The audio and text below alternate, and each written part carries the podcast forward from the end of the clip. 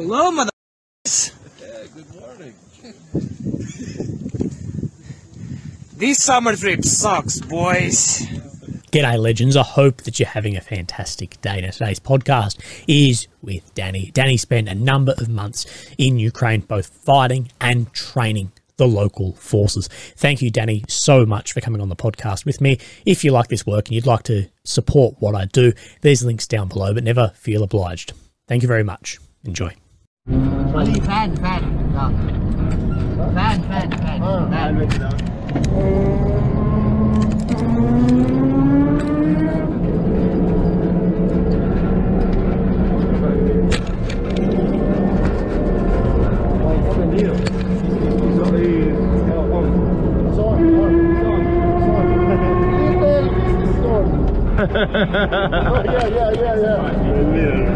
No, I mean, it's like this. Someone open the back window.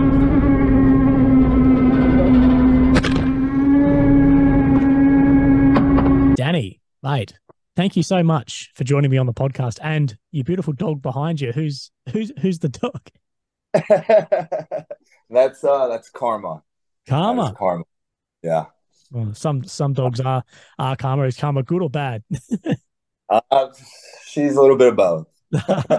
oh, fantastic. No, look, mate, um, thank you so much uh, for joining me on the podcast. Um, we've been trying to tee this up for a while and I've been stuffing you around, but I'm so glad, I'm so glad to meet up and do this. Can you just tell us about yourself and I guess what your background is serving? Yep. Um, I joined the Marine Corps in '99. That shows my age a bit. I turned 42 like this past July while I was in Ukraine. Um, Parris Island for uh, boot camp. Then um, went to Marine Combat Training, uh, Camp Geiger. Um, went to the Fleet Marines, served till well 9/11 happened, of course. Then um, a lot of people started joining up. I uh, did one deployment. I was um, with Second Marine Division at a Camp Lejeune in North Carolina. Um, got to see a little bit of the sandbox, and after that, I I got out while the getting was good. I thought at the time. Oh, right. When when did you leave the Marines? Uh, late 04. Yeah. So I had when when I went to Ukraine, I'd been out in the military for about 19 years, believe it or not. Oh shit. Yeah. And and how was that like transition, I guess, from being like I've been out now uh two and a half years. How was that like transition back into that sort of environment? Did you slot back in or was it a bit like, oh shit? No, it, it um, man, it was an easier fix than a lot of things I've done in life. Um, I, I stayed, you know, pretty pretty recent on like the rifle range and pistol range stuff throughout life. Um, I grew up in South Carolina and also Texas, so outdoorsman, uh, you know, hunting, camping, etc. So um, getting back in that in that groove was was actually like a round peg going into a hole. Nice. And, and what were you doing in that like 19 year gap? Uh, so I was uh when I when when the war started, I was a broker in Florida. Um, made great money sitting in an office and um just relaxing, you know, surfing, taking life taking life as it came, man. And uh I just seen too much crap on the news to where it kind of pushed me back to that direction to to be willing to to volunteer. Yeah, I, seem to get that a lot from guys that I speak to. Is they're like, I saw X event on the news, and for a lot of guys, I think it was like Bucha Irpin, uh, what like those you know massacres and the invasion into that area of you know north of Kiev. That that was the trigger point for a lot of guys. Was that? Was there a specific point for you when you're like, I need to go? Yeah, um, it was a children's hospital. It had been rocketed, and, and uh, just watching. I'll never forget watching it in Daytona, and just seeing the the innocence and you know the tears, the civilians, and seeing that it was senseless, and being told that he's targeting those places. Then it became not a war, but a massacre in a way and uh, that that was one of the final things that pushed me over the edge. And when was that? Was that right in the beginning? Um, no. See, that would have probably been. I'm gonna say it probably about a year ago exactly now, right around maybe um August, September of last year, Oh shit! something like So, that. so a fair way into the conflict. Yeah, a fair way into it. Um, I'd watched a little bit of it, but you know, in my mind, I'm an old man. What am I gonna go over there and do? Um, it wasn't a war that I was really well versed in. Um, didn't understand a lot of it, and it, it was after seeing so many civilians being, you know, targeted purposely. That's when I started looking into the war and studying up on it, finding out the background, etc. Yeah. And then that drove you to go and and what was i guess your initial plans of going like with your family with whatever happened from there Um, what what do you mean? Like, how did I tell everybody? Or yeah and, and like at what point was it like right i'm going and this is what i'm doing i've got to buy this equipment do whatever like how did that all come together almost like the logistics of it um, it was kind of a shit show. I'm not gonna lie. Um, I I started looking into it and uh, seeing that that foreigners could volunteer, you know, and um, foreigners could go fight. So I just you know figured I'd be a regular infantry guy, and um, I was down with that. Looking forward to it. Uh, I had a BMW that I'd purchased. Um, you know, I, I owned it. It was paid off. I put it on Facebook Marketplace and uh, asked a, a few thousand dollars less than the value of it just so that it would go quicker. And I actually had a guy drive from uh, Atlanta, Georgia down to Daytona that day to buy it, brought cash because I told him, you know, I want cash, first come, first serve. And after I got that money, that's what I used to buy, you know, my plates, my plate carrier, everything else that I was going to need. And um, told my my mother, my 73 year old elderly mom, you know, like, hey, I'm I'm going to Ukraine. I'm going to volunteer. And uh, she had been through it, you know, me me leaving before when I joined the Marine Corps when I was way younger of a man. And uh, she she handled it pretty well. She understood why I was going. She understood, you know, what what I believed in, what I wanted to do, and and she was behind me. And um, within about a week, I had a plane ticket out of Fort Lauderdale and flew from here to to um, Amsterdam and then to Poland. oh shit first time that side of the world Yeah, yeah, first time that side of the world.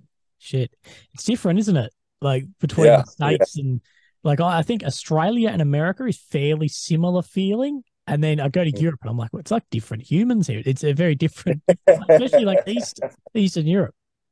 Right, right. and what was your like expectation rolling in and did that like live up to it as, as you like first crossed across into ukraine? Um, I, I, I didn't plan it very well. Like I, I was kind of playing it by playing it by the by my nuts, man. Um, and when when I got into Poland, I'd spoken to a guy that had already gone over there, and he told me what border crossing to use. And I, I remember stopping about a click outside the border because I didn't know what I was going to go into. I didn't know if I was going to cross the border, be picked up by the military, immediately go. Like I, I, had no idea the the logistics of everything.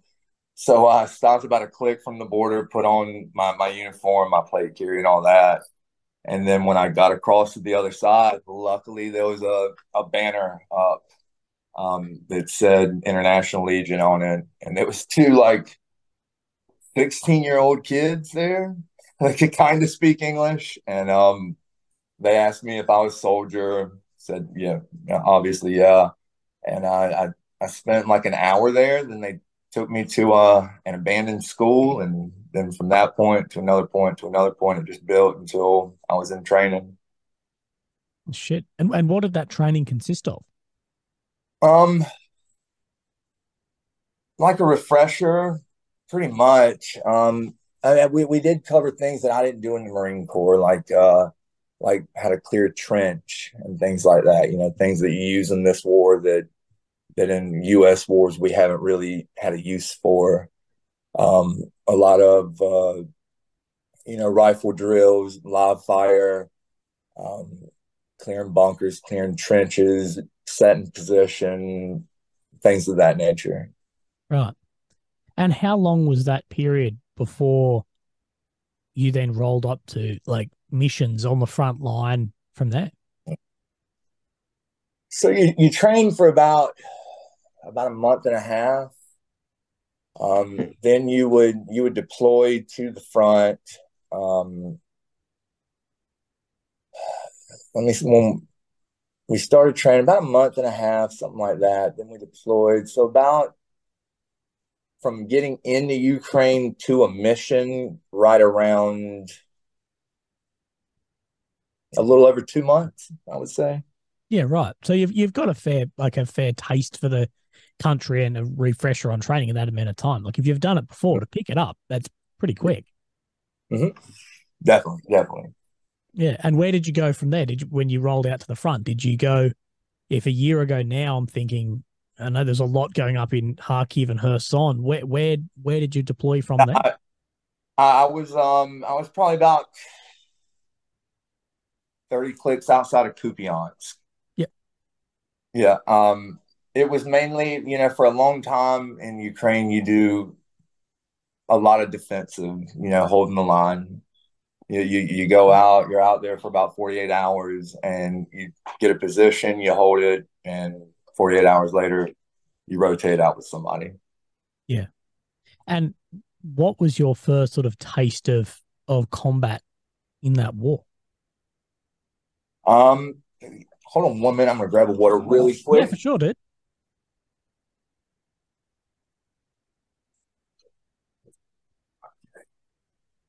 All right, I'm back with you. So, um, first taste of war would have been late February last year. Late February, maybe even like the first week of March. Um, just hold, holding the line. Like I said, the we were occupying an abandoned village um, outside of Kupiansk, and we would uh, team up with these Ukrainian units. They would send out a group of uh, you know, a group of us from the Legion paired with Ukrainian units. We would go out, do like a seven click infield to position. You'd get position, then you'd hold it. Um, a lot of artillery, a lot of drones, things of that nature. Yeah. And how was the artillery? Because I like a lot of the guys I speak to, they just cannot believe like the sheer quality of of the artillery going back and forwards. Um, artillery. So that's something you know a U.S. guy hadn't really had to go through before. And it don't matter if you've done ten tours in Iraq, Afghanistan, where, where you get mortared every once in a while, things like that. Sure, but but the artillery in Ukraine is. I try to tell people when they say that they want to go, like just you know, be prepared. Like this is what you're going to have to deal with. This is going to be the biggest thing on you mentally. Is, is I mean, Russia's got artillery. They have a large amount of it, and it's it seems like it's never ending. And is it direct? Uh, yeah, they use um, you know, they use the drones. That's a lot of guys from this war hearing a, a Walmart, you know, $99 Christmas drone is going to be something that, that will mess with them for the rest of their lives. Is um, just that they, you know, they use drones, they use the live feed to, to use, you know, as a spotter for the artillery, which will just keep it moving in until they get it on pinpoint. Um, a large, large amount of it's direct and, and it's something that you got to be prepared for mentally. Yeah and there's not much you can really do for that, is there? No, there's not. There's uh, you can you can hold your breath and just hope that they miss. Yeah, that's about. It. Yeah. Fucking hell. And how was the sort of first impression of that when you first went to the line of like, what did you feel? Was it was it chaos? Was it just disaster? Uh I mean, it's it's a little bit of chaos. I I remember uh we had this lieutenant. Um, it was a Ukrainian lieutenant on my very first mission, and they had just gotten in from Bakhmut, um, and just seeing the way that he would react because we would be we had a position to my left with uh, my buddy Badger, and then me and Shaka were positioned on the right, and my buddy was with the, the Ukrainian lieutenant, and like you would see him just pop his head out of his hole every once in a while and look around with eyes like that big around, and especially if he thought that he would hear a drone, which he thought often, he he would and point up, and um, then he'd pop back in his hole, and just seeing people. I mean, he he had definitely been through a lot. Uh, his, his, mind had definitely handled a lot. Emotions had, had been through a lot, and that was kind of like a a wake up of where you were. And then that with the you know every three hours or so that have a constant artillery barrage that would come in and go on for 20 minutes or so and then they'd, they'd lighten up and peace for a few hours so it's uh it's something to get used to i don't think it's something you can be prepared for just something that you got to hope you can handle. Yeah. And were there many casualties like in those barrages? Were they successful with actually hitting guys? No, um, not not earlier in my time in Ukraine like that. Um, later on, after I picked up the platoon IC job, uh, we held a couple positions that were just. I mean, you, you you've got these holes that you're at, and when you go out on mission, like they they've been under you know barrage after barrage, just to where the tree line, the woods around is just devastated. There, there's no cover. We could literally watch the drone feed and see my guys. You know, you see their helmets moving around and stuff, and and it's it's a wonder that that we didn't take more than casualties than we did. Yeah, it's fucking insane. And and how was your impression at least initially, of working. Oh, so you're with the the Legion, but working alongside the Ukrainians. Mm-hmm. How was your impressions of how I guess the Legion was, and as well as like the Ukrainian soldiers?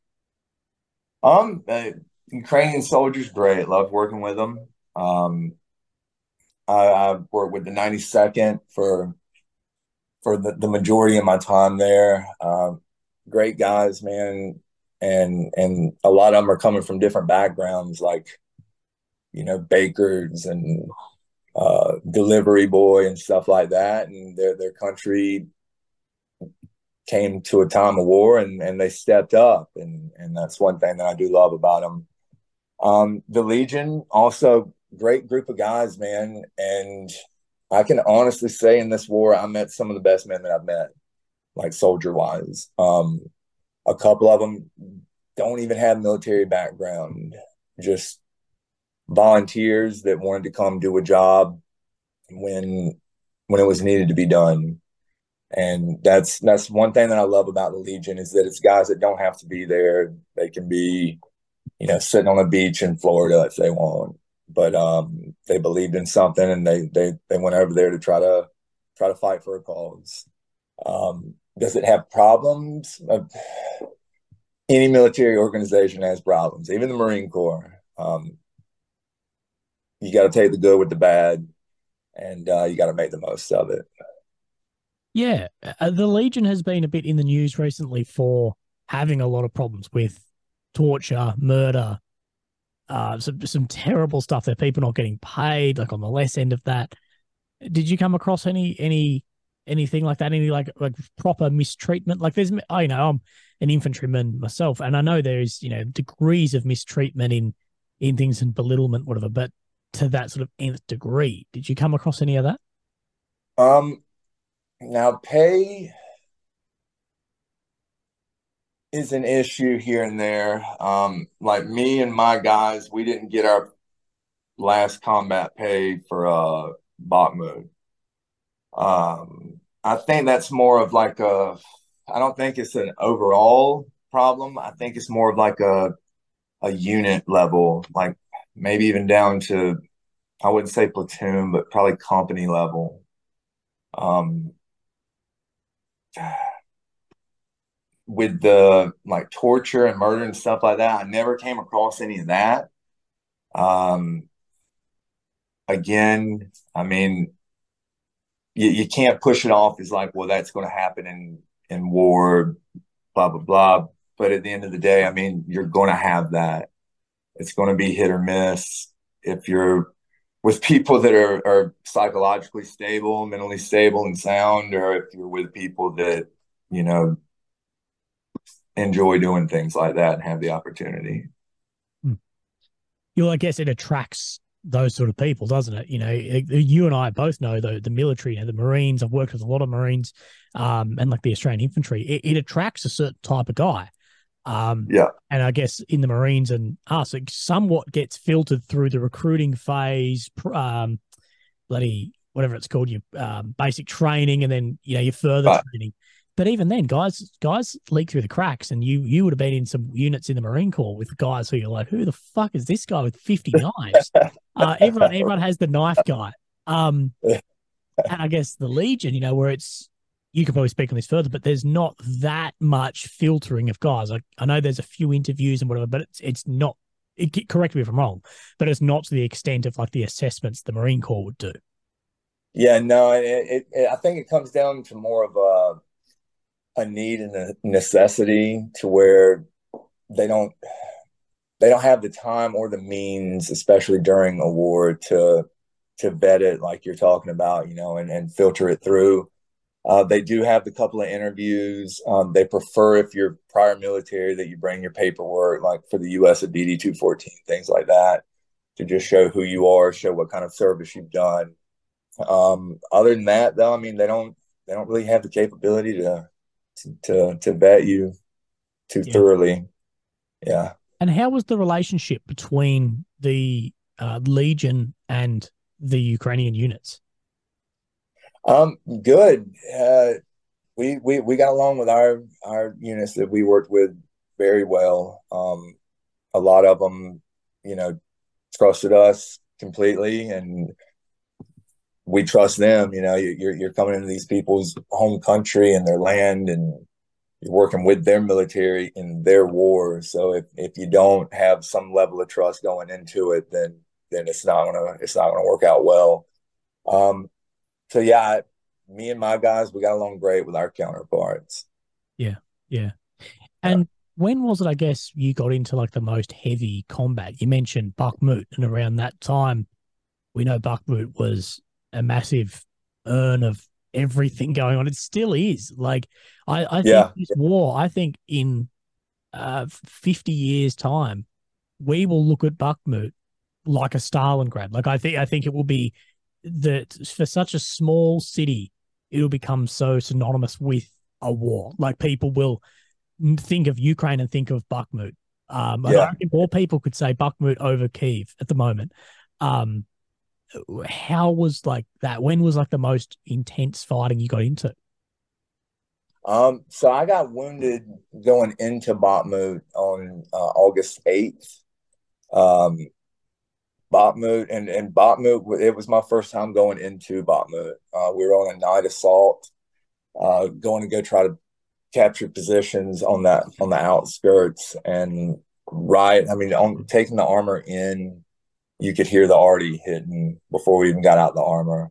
And then when it stopped and we disembarked, grabbed our packs and started to split up because we had two assault teams that were moving in. Um, man, it was it was probably like half a click in that we just started taking such heavy artillery that I mean you could barely move. And I was with the first assault team, and when we had pushed forward trying to move up this road, during during the briefing, they they informed you, you know, the the field to your left is mine. Don't go in the field the tree line to your right is mine. So don't go in the tree line. So it's like, so we just stay in the road, huh? There, just stay in that road and just keep pushing forward. And uh, uh, I had rounds hit near me and this 23 year old kid from the UK, Blaze. And I took shrapnel on my left calf and went down in a in a crater when that blast knocked me down. Was right by a burned out armored vehicle and my knee went down. Um, did a number to my knee. It swelled up instantly. Uh, I had a few puncture holes in my calf, and and that was the end of the assault for me. Um, Bakhmut. Now, I, I never got to see the inside of Bakhmut. You know, it had already fallen before we even moved down to that to that area.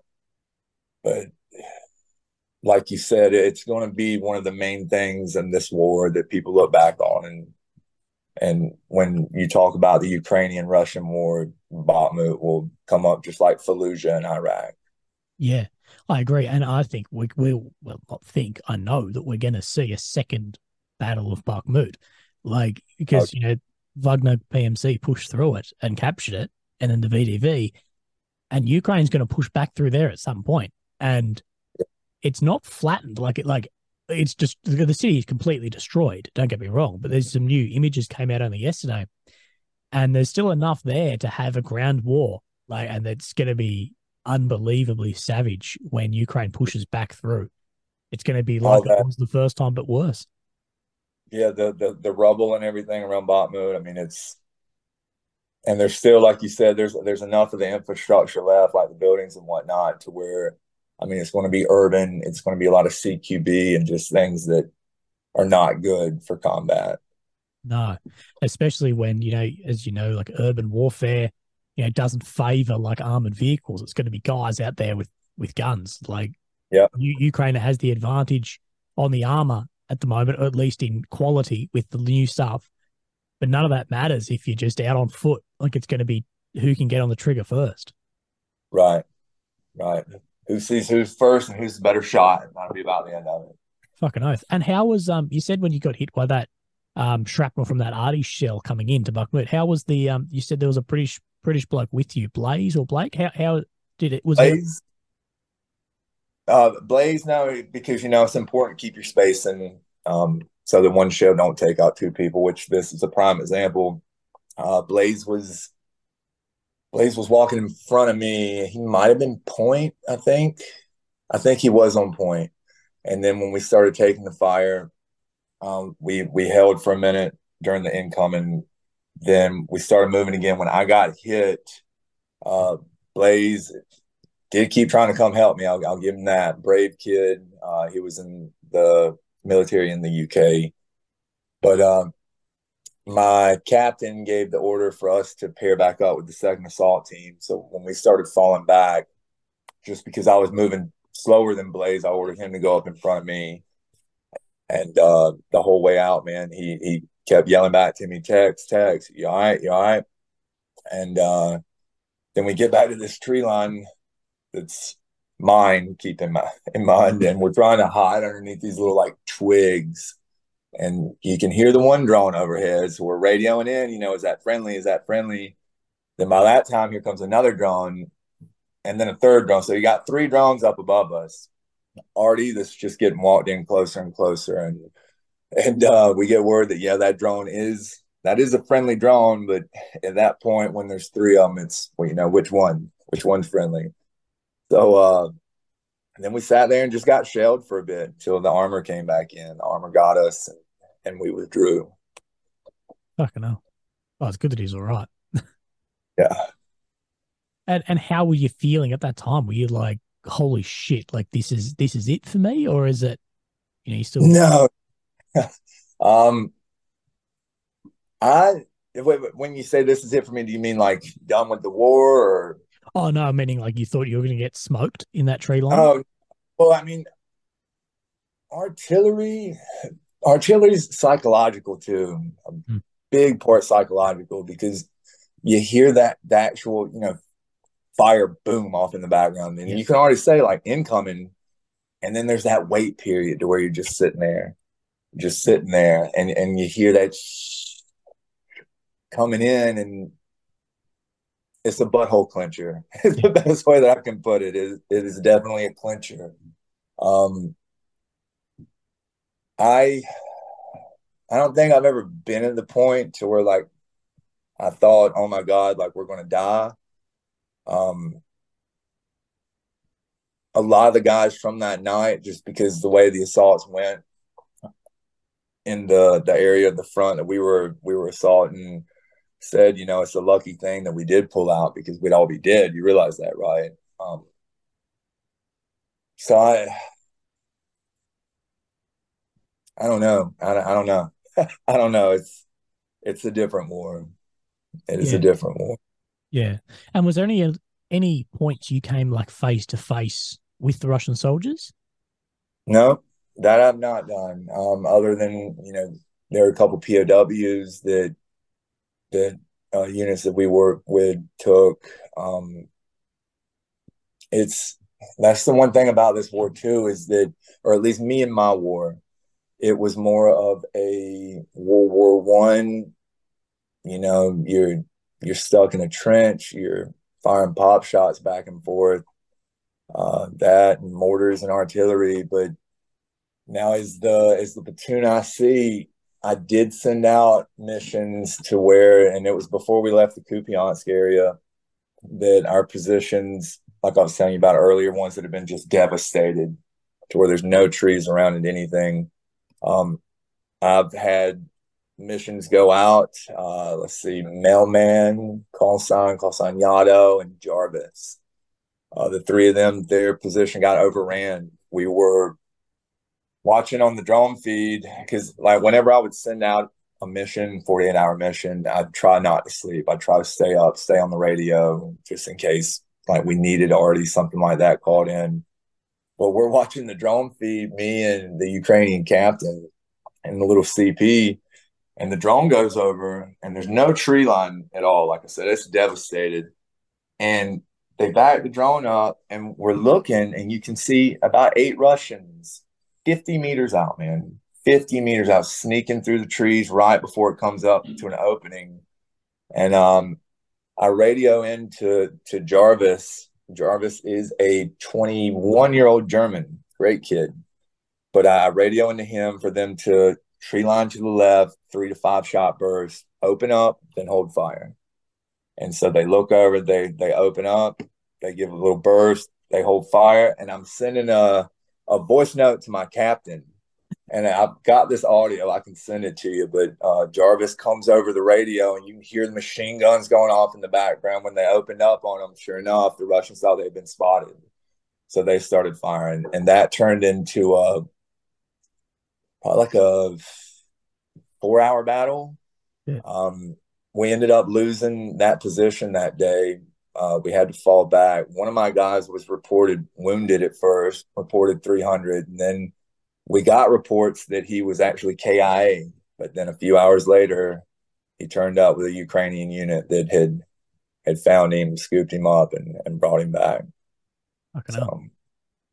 yeah, Lucky boy. And you were watching this happening like live feed through the drones and like sending information through.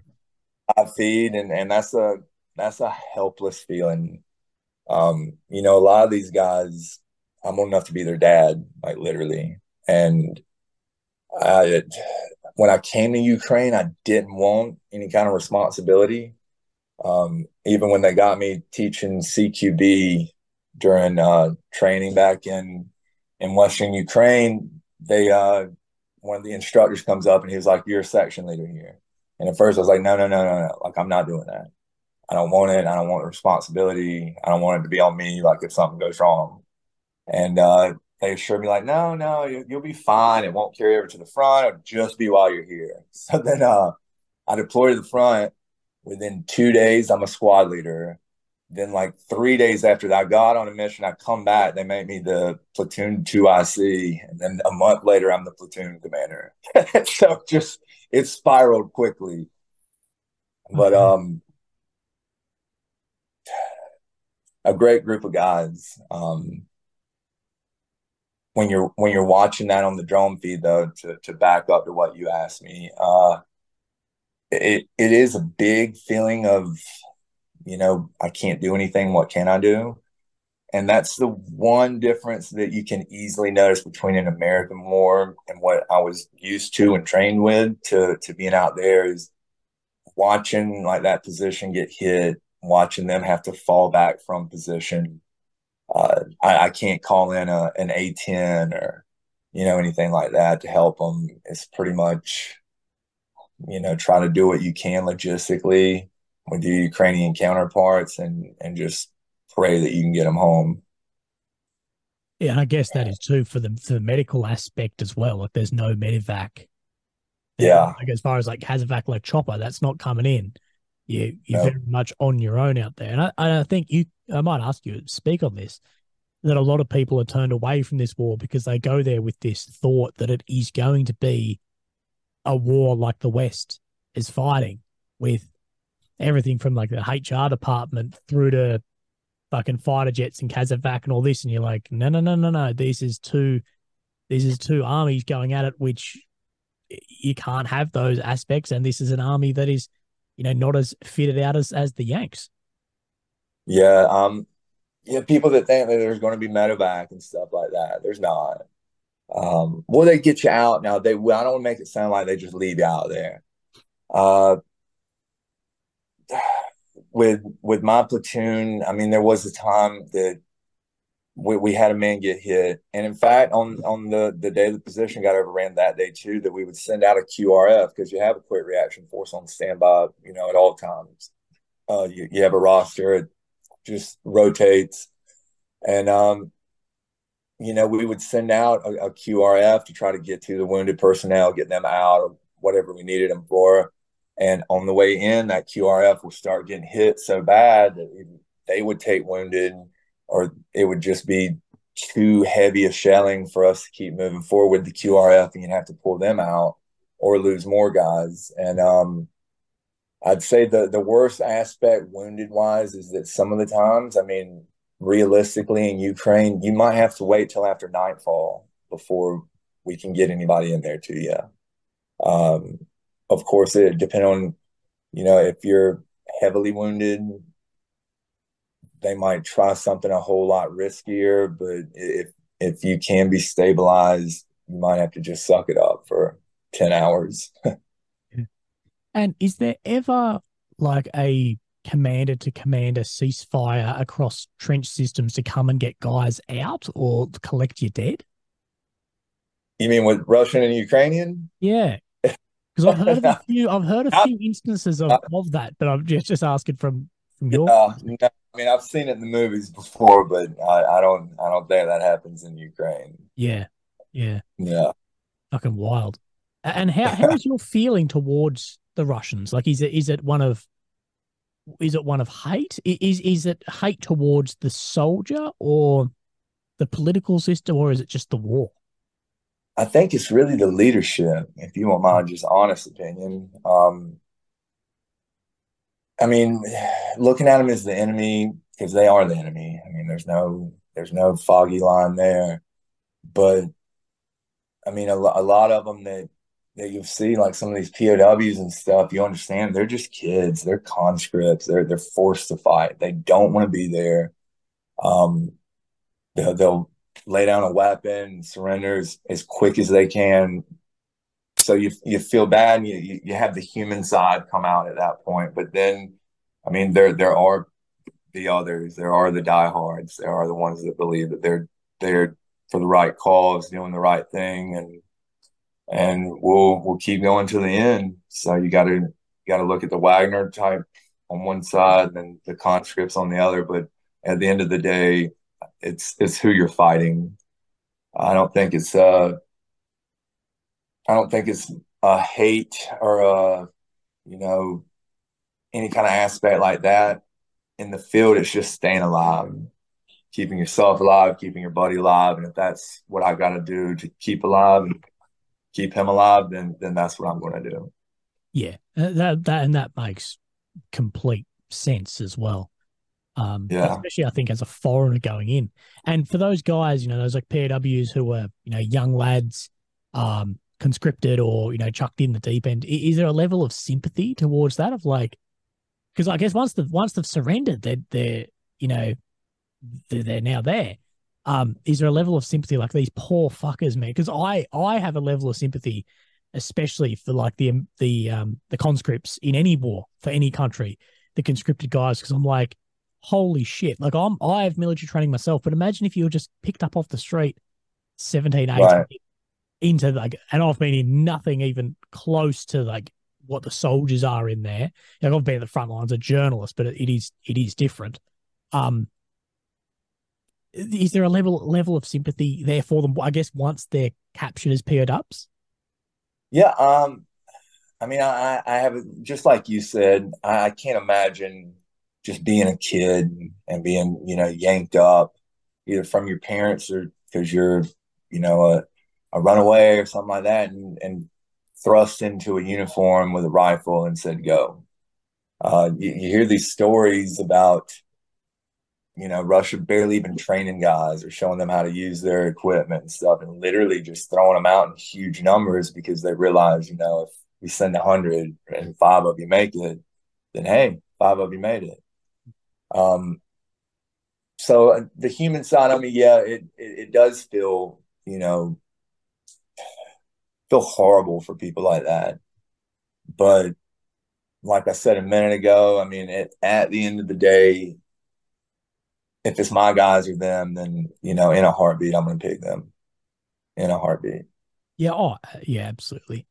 And and how was you witness? I guess the treatment of these POWs.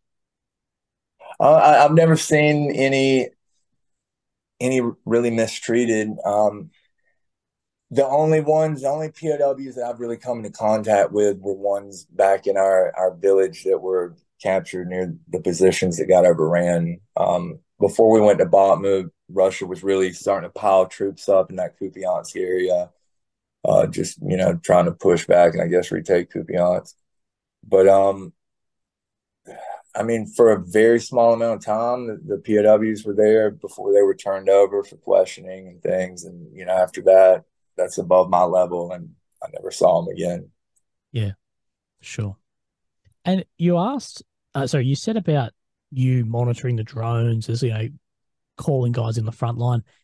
How, from your experience, you know, previously in in the military to now, how important is that drone aspect of warfare, and how do you think that's changed things?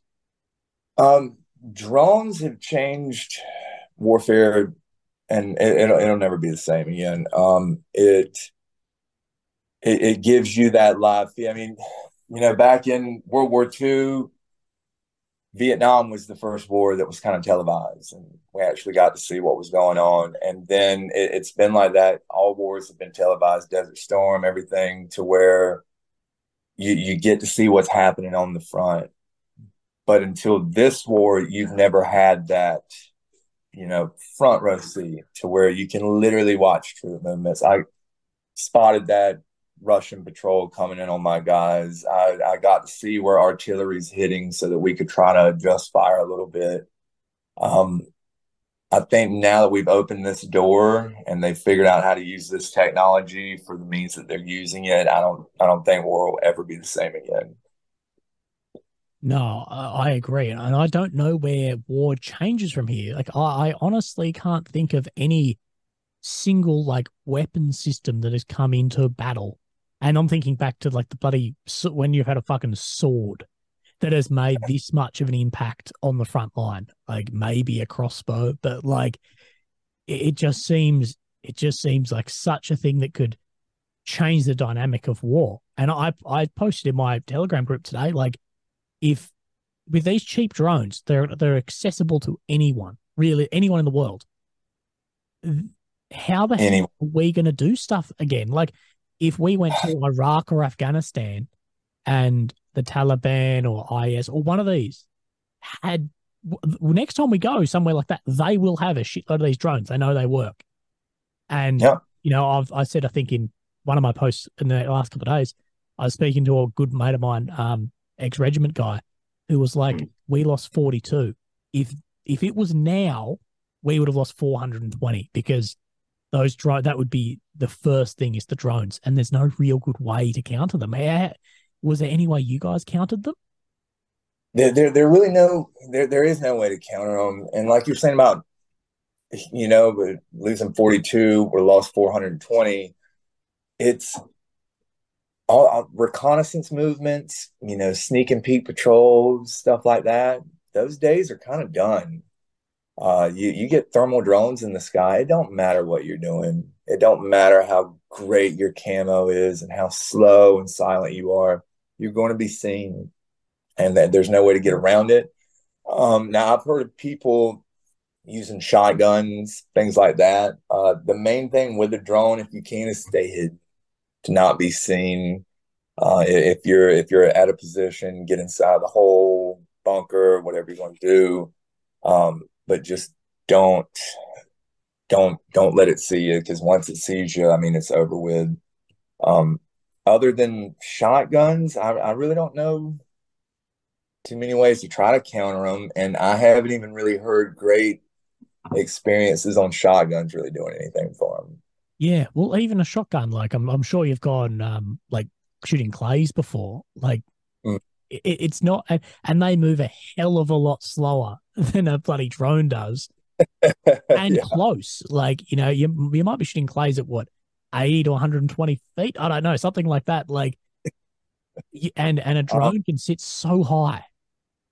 Yeah, so high and, and far off too. Um, that's another like the drone screens that we have. It's like you know on a plasma TV, and it's a bunch of little boxes, and each little box is a different drone feed that you can click on. So you click on this one, and that's the thing with a drone. Even if you shoot one down, shooting down that drone, I assure you, there's going to be 40 other drones in the immediate vicinity, and they're just going to route one right over that area, and now they know that you're there. So that's why I say with a drone, I better to hide if you can. If it don't know you're there, that's that's the best way to to counter a drone. Yeah. And, and what is it that you've seen in your experience that Ukraine need the most to support them in their effort? What they need the most. Yeah. Mm. Man, that's a question. Um, I think that, and this is going to probably put my foot in my mouth. I think that some of the times, or at least the impression that I've gotten on the front, like during the offensive, it seemed like they would have things to spread out. Like if, say, like if I was able to actually call in artillery in this area, then I wasn't going to have any kind of medevac, or I, I wasn't going to have some other thing that needed. It's like artillery's over here, a little bit of air support's over here, your medevacs can be over here in these different regions. If they would just coordinate things, it seems that it, that might help more. If we're talking gear wise,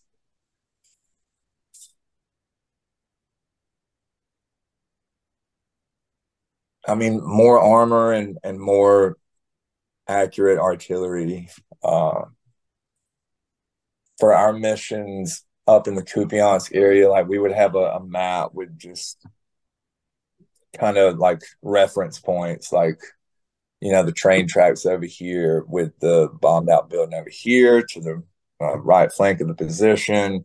And so if you're calling in trying to get artillery to hit somewhere, you're just telling them that area. It's not like calling in a an actual grid and getting artillery sent to where you can pinpoint it. I think that if uh, if there was a way for them to get the training through foreign governments, um, working with artillery teams and teaching how to call in arty would would would make one hell of a difference in an artillery war. Yeah, yeah, because like everything there seems to be artillery. Like seventy five percent of the casualties, both human casualties and vehicle, um, like kills, either M kills or full kills, tend to be artillery. It seems so important that that is the best it can be. Yeah, our artillery and mines. Um, mines is another big thing that wounds people. But yeah, if and I'd stay with that answer. If they, if they could just get their arty teams more direct, more pinpoint, I think that would really make a huge difference because Russia's the same way. They've just got these stockpiles, I'm guessing, from the, the Cold War era. And in their mind, like we can shoot artillery shells all day. and just lob them at you and they hit wherever. And I mean, with some of their the places they hit, like civilian markets and stuff, maybe they're doing that, or maybe they are just trying to pinpoint it at targets of that nature. Yeah, it seems. And I, I was speaking to a guy in the trench when I was over there. He's like, "Man, the Soviet Union prepared to have back-to-back world wars because they were convinced that was going to happen, and they just pumped Right. out a heap of like cheap shit that was easy to fix and whatever. Uh, but the the amount of stuff they just made was immense. Like while we were focusing on the technologically advanced stuff, they were like, "Well, you've got one of these really good things. We'll just make fifty of these sort of shitter ones, and you see that with like the artillery. You know, their Right. their their guns are nowhere near like a one five five, you know, howitzer, but they might have ten to one. Um, They got a bunch. That's Yeah. right. and and that's what everyone sort of talks to me about is it's like it's accurate by numbers like each one is not accurate that you fire 10,000 shells in a direction one's hitting a target somewhere Right. It's, it's it's you know it's an odd it's a numbers game. Is you shoot enough, you're going to hit what you're shooting at. And um, when I went to Ukraine, when when I arrived there last year, I uh, honestly was telling people like I think this war will be over by next winter. Talking about like now, right Right. around now, and um, like I really think you know we'll have the big push. Russia will throw like one last wave, like everything, like no holds barred, time to win it and and now like serving there for for the nine months that I did, uh, my honest opinion, which I'm no strategist, but I feel like this war is going to go on for years unless unless somebody steps in, somebody tries to put an end to it. This war is going to be an unending war for for years to come. yeah and and why do you why do you feel that just because we're not seeing much movement that it's even or Uh, man, the, like we were talking about the Soviet era weapons and stuff, the stockpiles that Russia has, they're they're not going to run out anytime soon. They might have tried that that thing with the victory parade where they had that one tank rolling down the road, but but if people think the rush is out, people have a, a rude awakening coming. And with the line, I mean, if you look like if we gain a little bit of ground down near Bakhmut area, then we're losing a little bit in like the uh, Kupiansk area, and it's just like a, a constant back and forth to where there's no one side just pushing, pushing, pushing, gaining ground, keeping it. We gain a little bit, then we lose it because we're gaining it somewhere else. Yeah. and it it's like a stalemate, pretty much. Yeah, well, that's what it looks like. You see down in like the Zapoblast where Ukraine's having the success near Robotyne, Verbove, but then up in the northeast, Russia's having success, and it it literally seems like Ukraine will get a kilometer, Russia will get a kilometer, and it's just I think it's just a shuffle of soldiers. Like Ukraine's like, we need to make a push, bring some soldiers down, and then of course that's weaker, and then it just it just seems then, uh, yeah, it just seems so stagnant. There, I Um, think yeah, when they were talking about moving us down to Bakhmut area, um, when was this? Probably around Mayish, maybe late April. I think it was May though. But uh, like I said, that Russia had started building up troop strength near Kupiansk because we would keep track of the maps. Jarvis, my the, the German guy that I had, he was my admin NCO, and he would keep track of a lot of the maps and you know troop movements. And we're watching them build up, build up, build up near Kupiansk. And I kept saying, like, I don't think they're really going to send us to Bakhmut, guys. Like, everybody relax. They're going to need us up here because what sense does it make to pull us down there when Russia's building up here? Because then they're going to need people up here. Sure enough, uh, we go down there. The when I got hit, what was it? Three days later, so around the the eleventh or so, I was being moved to Kharkiv, and on the way out, we had to run up to our village in Kupiansk, outside of Kupiansk, because of mandatory evacuation. Kupiansk was under evac. Um, we had to get the rest of our gear and stuff out of the village there, and because we were, you know, pulling out and giving it up. And when you're riding through Kupiansk, the few civilians and stuff that remained in that town, they're on the street corners waiting on these big tour buses to pull up because Russians are five clicks out, and they they're lucky to have you know a suitcase with them, and and when you see things like that, it just that's why I say it. Sometimes the strategy confuses me because we gain a place just to give it up. Um, kind of like the hills in Vietnam. It was so important to capture this hill, and then they'd capture it, and then you know, a week later, nobody's on that hill. Yeah. Yeah, it does. It and I think there's a lot of strategists around the world scratching their head, being like, what what is going on here? Um, you know, why aren't we focusing in one area and trying to make a breakthrough down to Berdyansk, uh, Melitopol, where people have thrown other strategists so like because we can sort of happen like what in Bakhmut and grind down the enemy without actually having to take much ground. But it it's one of those. I think that's a big gamble. Like I think there's a big gamble on uh, gambling that Russia's going to run out of political will, men, artillery, and bullets. Um, I I think that I think of course we don't we don't have all the information available to us. You know, this is top Yeah. top secret stuff. But but just my gut feeling is like Russia prepare they they're so um they've been paranoid. Like the Soviet Union through to Russia was paranoid that we were on their heels to invade. And and was- this is the reason they invaded Ukraine was they were paranoid that Ukraine was going to become NATO and next thing we're in Moscow, which you and I both know is never going to happen. Yeah. But I'm like, they just built so much shit um, that it may suck, but there's so much. And it's, if North Korea get involved, people we like to laugh at North Korea, like especially like America, because it's like, oh look, we have five thousand nukes and they've got one shit one. But they North Korea, a dictating state, a dictator, a state with a dictator, they can just mobilize everyone to just build shells. Like uh, this, that's the one thing that like America can't do. If America was like everyone go in and build shells, uh, fifty percent of Americans be like, "Fuck off!" like Yeah. like where you know North Korea, you know, that's getting sorted out now, and that could fix a lot of Russia's issues with supplying shells. So that could be a problem when we're talking about just the amount of arty on the front line. Yeah. Um, I don't think it, it'll ever come to, to bullets being a, a big killer and issue in this war. It's definitely artillery. Um, if other countries like, you know, North Korea or China or somebody were to get involved, then there there would be no nothing we could do really. Um, that's why I don't understand like why and I, I, I get that it's uh, much more political reasons and things like that that I'll never understand. But I, I think that people should have stepped in long ago in this war and put an end to it one way or the other. Yeah. And until somebody does, I don't I don't see an ending coming anytime soon. Yeah, I, I sort of think the time to have done it was, I guess, when you first got into country, when Ukraine had the successful offensives in uh, Kharkiv, Kherson, that cleared Mhm. way more territory than this whole counteroffensive has in, Yeah.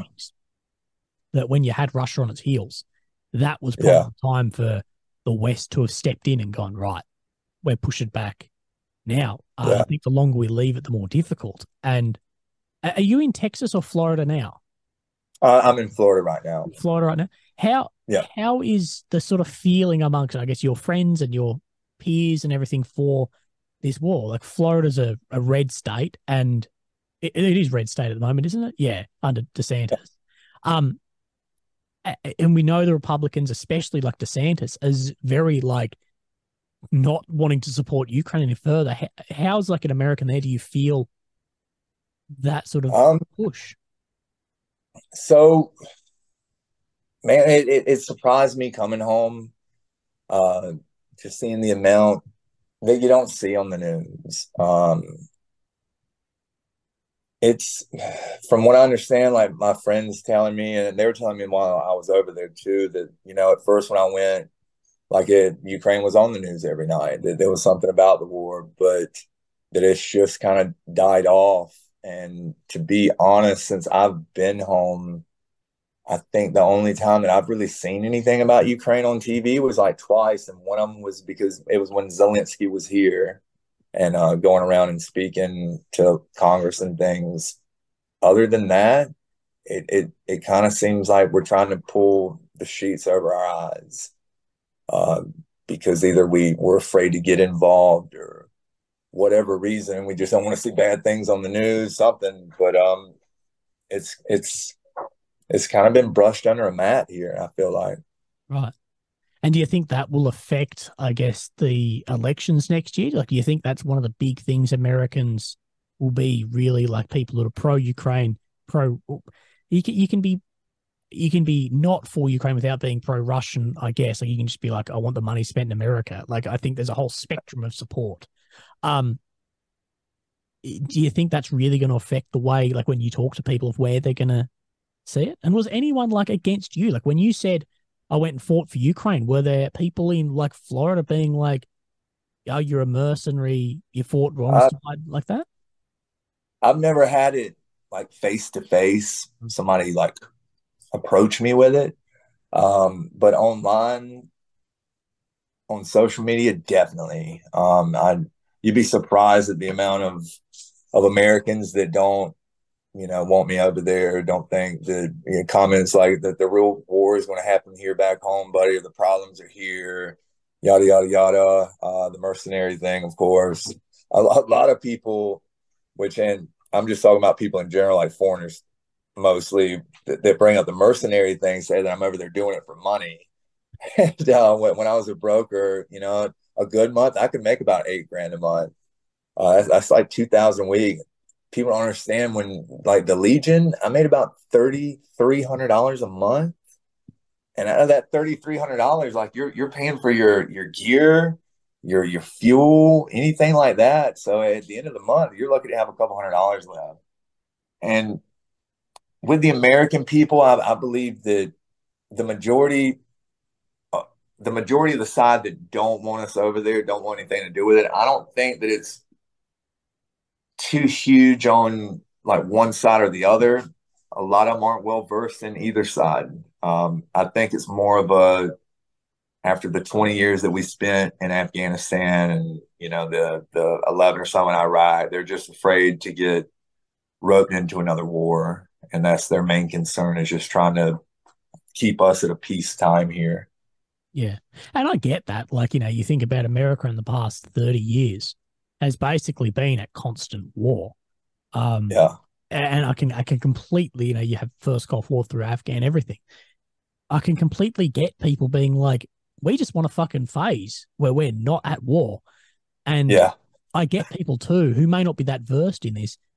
This is a lot more scary war than like Afghanistan. You know, way more scary. Of like at Mhm. the end of the day, you know that that war that war's not coming home. Not not in a big way, at least. You know that the Taliban were not going to have a nuclear weapon to to hit a city. Where I can see Right. where now I agree. Also, I'm on the side that nuclear weapons are not going to come into play in this, but it's pretty easy to scaremonger on that side, and I think we'll see so much more of that. Um, but to become versed in this, like like like you know, you and I both follow this pretty closely. Once you sort of start scratching the surface, you realize how deep this runs, and you you realize it's back to 1991 and 2014 and all this. You're like, holy shit, this is so confusing of what's going on. I uh, with Americans though in, in this war, I get that people want to phase, and and yeah, we have been at war for a long time, but like the reason I was able to get out of the Marine Corps and and I was I was fine being done, and then went to Ukraine is because for the first time in a long time, I believe that this is a war that we should be in. Um, this is you know a, a just cause. This is a foreign aggressor. This is somebody's boundaries being broken and it, it's all the things that that me as a marine I, I was taught to stand up for and that's why you know when the opportunity came and i could do it i went and did it. And i wish that more of the american people more more the the global community would just see that this this is an unjust thing happening. And that if we don't stop it now it might not be our war today. And that's here in the us but i assure you a year and a half from now it'll be your 15 year old son that's now 17 and he's going to end up going and Yeah. that's why i think that that people need to stand up and just get it in And it, is that something you think that the media get wrong? Like, is there anything you see that people like me or you know online creators or the mainstream get that get wrong that you see that you're sort of like that's just not correct? uh, like, like what what part are you asking Uh, ju- just like in the reporting you see, like mainstream stuff. Is there anything you see that you just like that's just incorrect? Like where where you think they're not versed on on a particular subject? Uh, not, not that I can grab one like off the top of my off the top of my head. Uh, I, I think that a lot of stuff isn't covered as much. Um, I think that you know, there's there's way more atrocities and things being done uh, by by the Russian Federation that that isn't covered as much for some reason. I don't know if it's. I mean, I know the news, and the news likes to put on negative things because you know something bad happening gets viewers. But uh, I think that a lot of it is kind of turned away from, if you will, because we want to put bad on the air, but we want to don't want to put too bad on there. If that makes any sense. Yeah, yeah. It's funny that it needs to still be palatable, and I find this too. Like I, I wish I could show the war. Like when I was there filming, it's like what I'm seeing, I can't put out because if I put out these eh, videos of these dead bodies and this happening and that there's fucking chaos and what's happening, if it's not palatable, a lot of people won't like watch and relate. So you sort of need to where it, where it is. And bad news sells. Bad news sells than good news. Like if I put up a video tomorrow that said Ukraine got, got this village, or I put a video that said Ukraine just lost all this, pe- people would re- react more to that. And the me- that's how the media get paid now. Like that, it's Yeah. with with Yeah. getting paid off clicks. That that's how it gets paid, and it's it's sort of driving that extremism too to one way, like extreme bad news. Right. And I, I just think a lot's covered up, man. And so be it. I was only in one small area of the front. Like I, I you know, I, either I was here or there. I couldn't be in both places. But um, I, I feel like a lot more is going on in the front and just stories of me with guys that I served with at a point, but now they're with a GUR unit or they're over here with, you know, a different battalion just hearing stories from different parts of the front and, and how things are, are being prepared for and things. I I feel like a bunch is going to happen soon, but not enough to do anything, if that makes any sense at all. Yeah, no, it does. It does. And I get told similar, like, yeah, next week we're going to have big things, but it's like, but it's not enough. Like, it needs to be massive. What needs to happen? Like, just a decisive action, everything balls to wall. You need a need a D day. You need a D day. literally. Um, and at the pace you, so if you add up the average pace Ukraine has been moving in the past four months, it's gonna. I think it was twenty eighty six or something, is the year that it's actually going to be able to clear that territory at that pace. And it's now I know I know that wars, you know, it isn't just grinding one pace, but it's like yeah, you can't have 0.01 percent cleared in three months. Like it needs to and I keep waiting. Like every day, I'm thinking today's gonna be the day of like a D-Day style, decisive, full up up the front. But I think there could be a a holding back too of a D-Day action like that in such a public war. There's going to be Mhm. catastrophic um, casualties too. That will it be so bad that the media gets turned away? Like it's at that upper echelon. If you're Zelensky, you're those guys sitting there. You've got to balance this impossible balance of winning the war, maintaining PR. Like that's hard. Like you got to push through somewhere. But if you have too many casualties, too many PO dubs, then it it's it must be such a tight balance on that. Right. Right. You you gotta it's, it's a war and you gotta sell it. Yeah. If you're gonna have kind of backing in it, then you have to you have to show it's bad enough where I need help, but you gotta show it's like I'm doing what I can though. Yeah. Yeah. You you mentioned about like these atrocities, and you went there to Ukraine basically because you saw an atrocity as far as um yeah, you said the uh, children's hospital, I believe, being hit. Um, did you come face to face with any of these atrocities, mass graves, stories of torture, things like this? Um, I that's one thing that I can't honestly say. I never came into into contact with it. Um, just like the the market in Konstantinivka that we used to go get blinis and uh schnitzel, schnitzel and blinis every day. It was like the one little my my little taste of like normalcy. And um, I was home probably about two or three weeks, and it's it's a big civilian market. I mean, there there's you know shops out there that sell everything from trash bags and socks to military gear, and uh, Russia hit that, and allegedly it was you know a planned attack. But it's just things like that that in, instead of Russia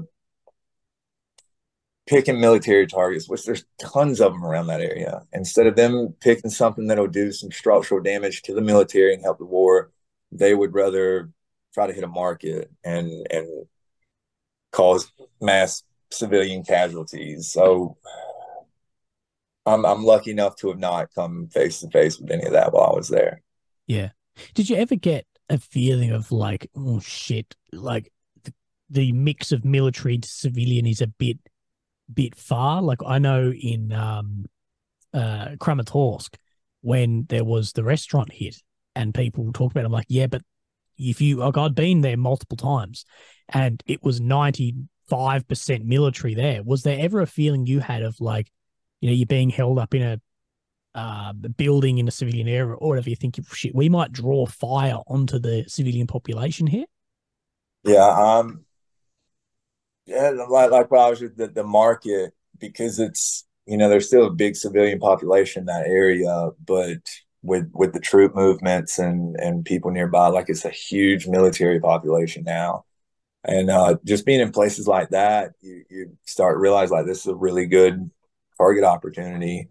Um, when we first moved to that area, when we were getting ready to do the assaults in the Bakhmut, uh, we were staying at an uh, abandoned elementary school, and um, lots of civilian buildings right around it. And after about being there for like a week, week and a half, we had SBU come to us and literally say that, like, look, we've gotten word that this has been targeted. Um, somehow they know that you are, you know, foreign volunteers in this area. So we have to just tell you that we heard that it's been targeted. So we spent about an hour or two packing our crap and we got out of the elementary school. Yeah. Yeah, for sure. Now, between like your service of you know, signing up to go and throughout your combat experience and then getting injured and coming back, did any of your opinions on Ukraine shift? Were there any moments yeah you had like a shift of opinions or loyalty or anything there? I love them, love them even more. Um, yeah, the Ukrainian people are are strong. Um, of course, you'll you'll always have in in any war in any population, an outsider will be looked at as an outsider. So you'd have those occasional people that that didn't really care for you, even though you're there to help them. But the majority love the fact that you're there, love the fact that you're willing to volunteer to help them to to win their cause. Um, it's it's a beautiful country. Um, I I love it. I love Ukraine. I would love to go back there. Hopefully, I think it'll be probably about towards the end of winter before I venture back. I'm not looking forward to to healing up and then going and sitting in a frozen trench. So I, I might stay, you know, through the winter. But um, if if there's still a war there and there's a need, then then I'll be there to to try to fulfill it. Yeah, well, that was actually going to be my next question. Is once you heal up, are you are you looking at, at heading back across? Yeah, uh, my guys, the for the majority have all taken a break right now. Uh, they've gone to their home countries to go see family. Um, I I do plan on going back. Um, at first, I was just going to wait like a month or so. I was going to, you know, put a lot of, of strain on myself, and I was just going to jump back over there and do whatever I could. But after being home for a couple weeks, talking to my guys, you know, and their their each of their different countries, I believe that probably around you know, late February, early March is when I'm going to venture back out. Yeah. Oh, it'll be good once you. We'll link back up, I guess, once you once you head back across and see where you end up. Yeah, I'm sure there'll be a war for you there, mate. I can't see it ending anytime soon. yeah. Now you mentioned before that Konstantinivka, um, when that market was hit, was mm-hmm. that the same uh, attack there that was rumored to be the Ukrainian uh, Buk missile? Uh, you talking about just a few weeks back, right? Yeah. Yeah. Oh, that yeah. was the hit. Oh, I, am guessing. No, I, am not for sure. Um, this was probably like three weeks back, four weeks back. Yeah. No, like, yeah. And oh, was was that the attack you were talking about in Konstantinivka when you were around, or?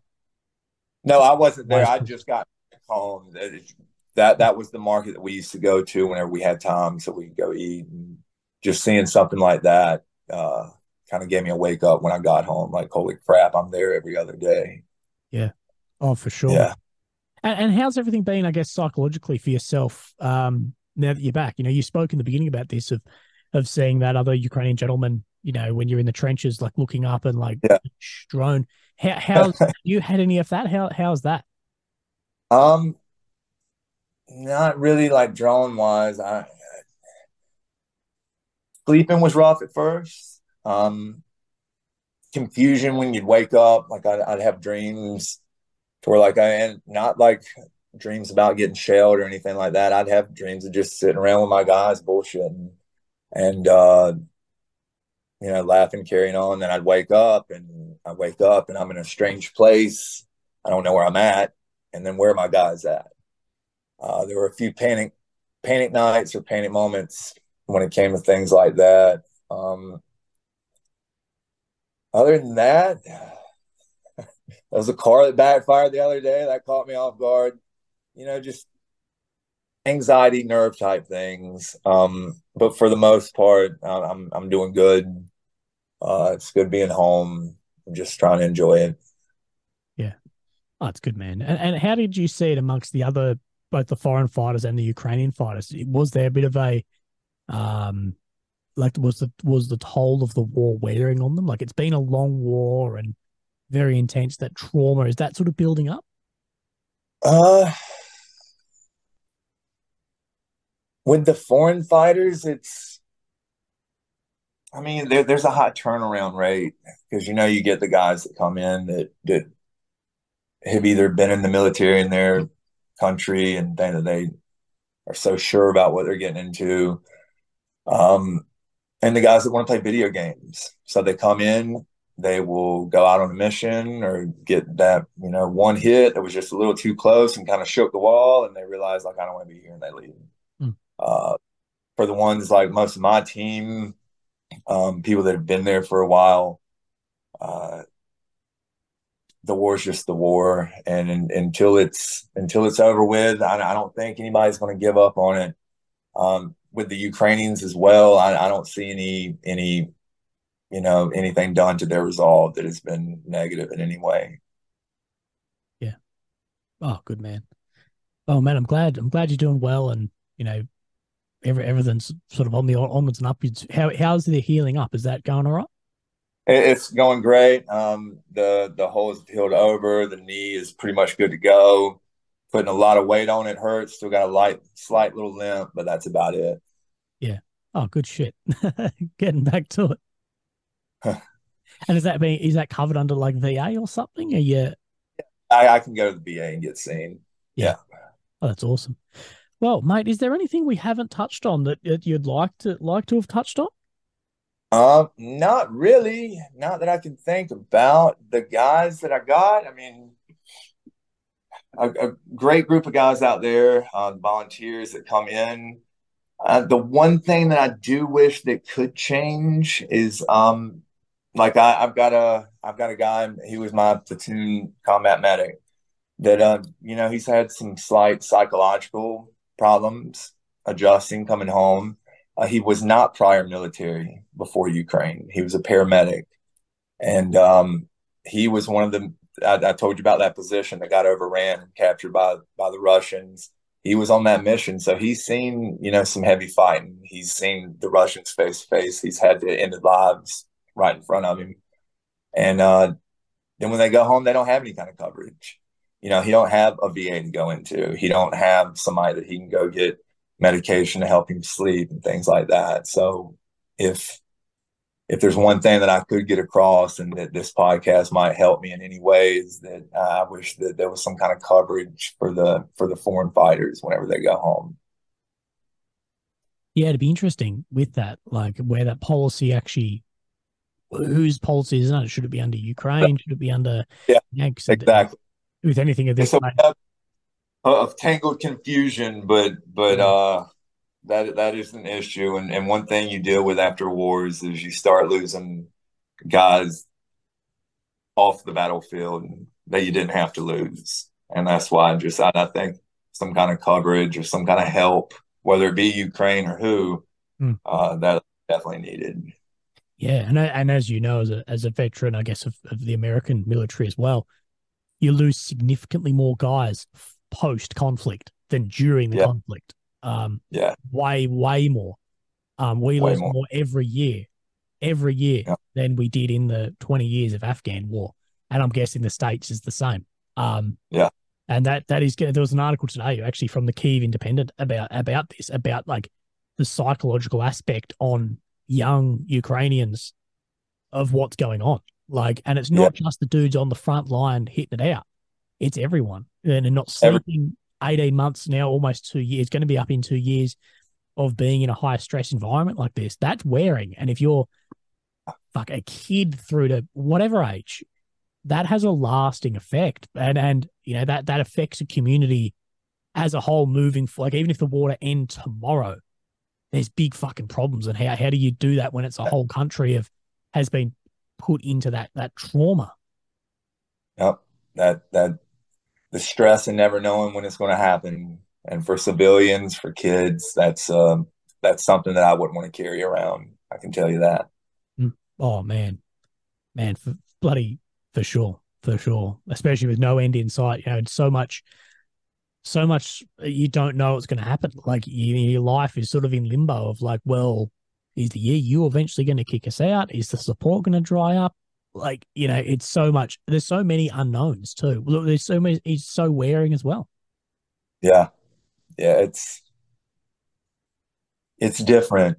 It's different. And now that it looks like funding and stuff might start getting a little bit harder for them to get, I don't know. I don't know the next steps that this war is going to take. Yeah, I think it'll be very, it'll be so interesting, man. It's, it's, you know, only in the past, I reckon, ten to fourteen days, the media shift on Ukraine has been dramatic. Like, there's been, it's just felt this shift about, I guess, m- uh, money support, whatever. Um, it, it, I don't know if I'm just reading into this, but it felt like there's been a shift, and you know, Ukraine can't afford that shift. Like Zelensky said himself, like if the support stops, we lose. Um, Yeah. you know, and I knew guys moving javelins and stuff into the country um, by contract, and that was like, man, the, these aren't going into storage. Like, we're not moving them in into storage. We're handing it to a dude.